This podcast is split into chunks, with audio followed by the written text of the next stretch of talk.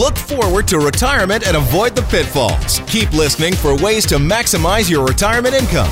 More Than Money with the Popowich Karmali Advisory Group, CIBC Wood Gundy, on News Talk 770.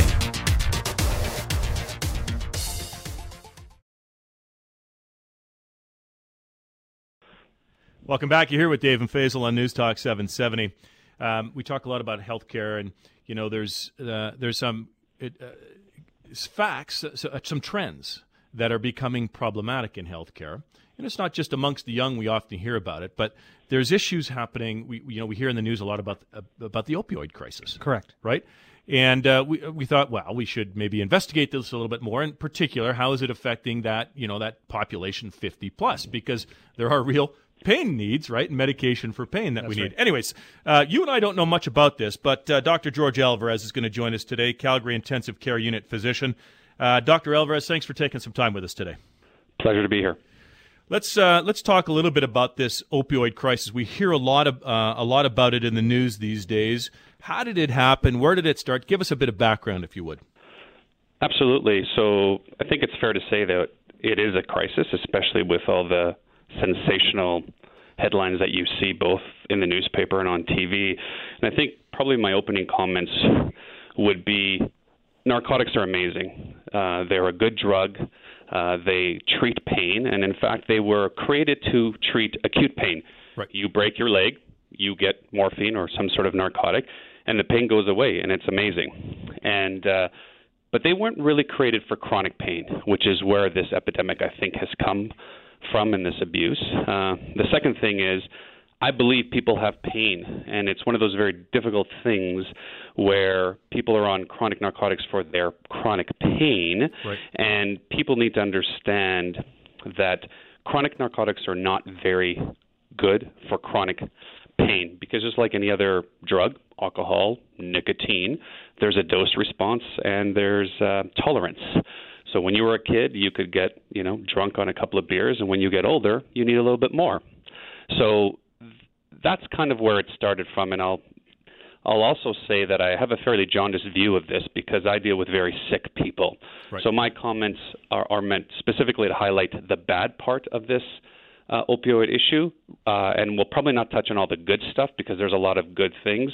So I just want the listener to understand that we're certainly we're certainly talking about the bad part, not the good part. And you know, the pharmaceutical industry about 20 years ago uh, started creating more and more opioid-like uh, drugs, and I think they tried to convince people that if it was used wisely, uh, there would be no addiction problems and it wouldn't become an issue. Uh, the problem is that can't possibly be true because just like every other drug that society is legalized or not legalized, it has a potential for abuse and tolerance. So, Dr. Alvarez, is our health system equipped to deal with these problems? Um, I think it's um, currently. I don't think so. Uh, I mean, the reason why you see all these horrible stories is because I think, like most epidemics, like, uh, and to use a very sensational, maybe over exaggerated, is like the SARS epidemic. People didn't see HIV coming, people didn't see SARS coming, and it isn't because physicians and patients aren't concerned about each other's health. It's, I think, it's really just people were underwhelmed by this problem, and then when people are underwhelmed and don't see it, and it affects marginalized populations, it can get bad in a big hurry. I, I like I hadn't thought about it in the terms you just put forward, right? The medication was created not for chronic long term use, but for short term use to to kill the pain, right? The broken leg syndrome. Um, having said that, is is that the basis then of addiction, right? This this notion that we're trying to jam a bit of a square peg in a round hole with these short term drugs used over a very long, uh, I guess the intent for short term use, then used over a very long term period. Is that the basis of this addiction?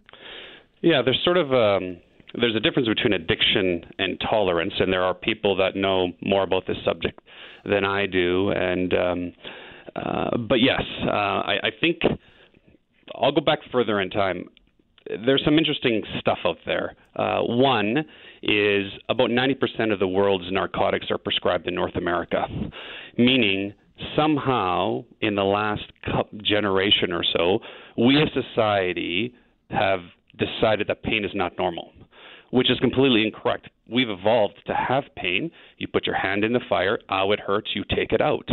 So, from an evolutionary point of view, pain is a very powerful way of staying alive. It, it sort of helped us uh, evolve. Uh, and then somehow we as a society think that pain is not normal. When you look at other societies, uh, they use way less narcotics because they understand uh, pain is normal, pain is a part of healing, and this is now extended to other things. If you're sad, you take a happy pill. If you can't sleep, you take a sleepy pill. If you're too sleepy, you take an awake pill.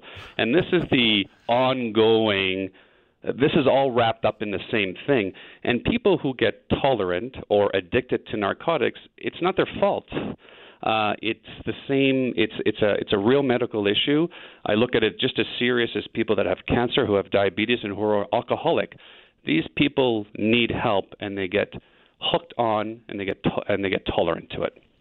So there's a supply and a demand issue behind this, uh, Dr. Alves. Mm-hmm. Why is there a supply from the medical uh, uh, group? Why are they still, if they know that this patient has been coming back for a chronic pain and getting a short-term fix over and over again, why hasn't there been a cutoff? Why aren't we not having that as a program or an agreement amongst all all all physicians saying we're going to cut you off now? You're too bad. Yeah, uh, well, that that's a very difficult question. I think, uh, well, first, we're certainly trying to recognize that uh, most provincial boards are trying to uh, educate uh, physicians, uh, including myself, by the way, on um, the issues related to any medication that has um, a potential to be abused. And I and I think I, I feel very sorry for both the frontline workers and the the patient. Somebody comes into my office five or seven years ago, before this really became an issue, and they are, Doc, I'm in pain. Uh, please help me. It's really difficult as a physician to say, sorry, too bad. You have to suck it up. Uh, because that's not really of the relationship that we have. We uh, we have a fiduciary relationship, one built on trust. Uh, and so when people come to me, they tell me things that they don't tell anybody else.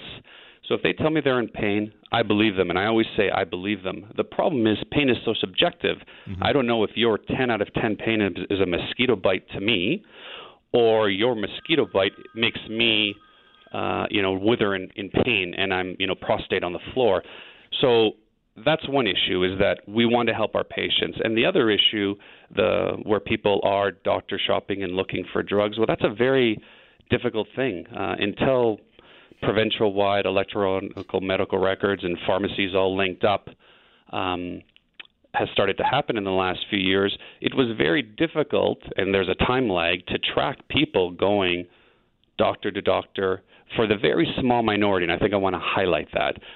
Patient, the, the, it's a very small minority of people who are who are trying to abuse this, and you correct. know, that's you correct. know. So I think that that's important. You know, I'm not here to say people on narcotics don't deserve to be on narcotics because I think they do. It's this small percentage uh, that has seeped out, and then once it became a problem, well, then people who can uh, manufacture it illegally, i.e., the fentanyl and the carbufentanil that's coming out, well, then there's a market. And then that need has exploded, and people are taking advantage of it. And um, obviously, the only thing that we can highlight is how about all of these people that are on narcotics? Uh, but it's really not it's the people that are taking financial advantage of it that have created an issue. We've got to leave it at that point. I want to thank you for your input on that. No problem. It was my pleasure. We've been joined by Dr. George Alvarez, Cal- uh, Calgary Intensive Care Unit physician. Um, you know, this is uh, this is an interesting. It was an interesting perspective. I thought clearly It'd be nice if this was a black and white issue. Well, right? never be one. But I mean, it, every time you talk about these kinds of issues, you just realize the complexity of the problem. And then the question is: Is it the majority, of the minority? Right? There's a whole for the greater good. You know, at what there's varying degrees, right? And it's um, unfortunately something I think we're going to hear more and more about.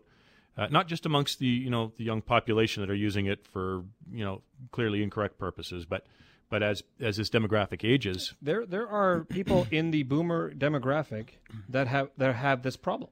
Yeah, no, for sure. We for can't sure, just say it's a it's a youth problem. No, no, but that's a, where it starts to get. That's where the media right. puts the attention. yeah. But we have seen celebrities die sure. because of this, and it's they're in they're in the fifty plus age. Yeah, yeah. There's no question it's a problem, regardless of age. Right? Could become a bigger problem if an aging demographic gets more access to these these particular products, right?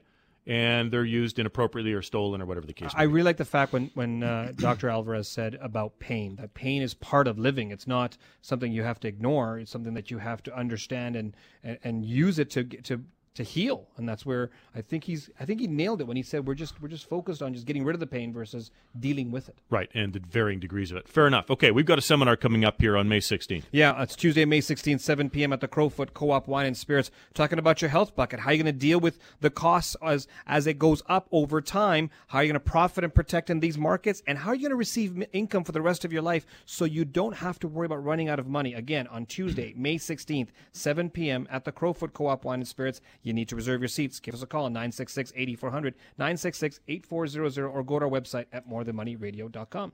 Nearly two thirds of Canadians, Faisal, aren't having those difficult conversations on the end of life care and the finances with their aging parents. So, in a couple of minutes, we're going to dig in on the behind the scenes numbers. We're going to talk about how to make those conversations easier, easier with the ones that you love. You're listening to More Than Money on Newstalk 770.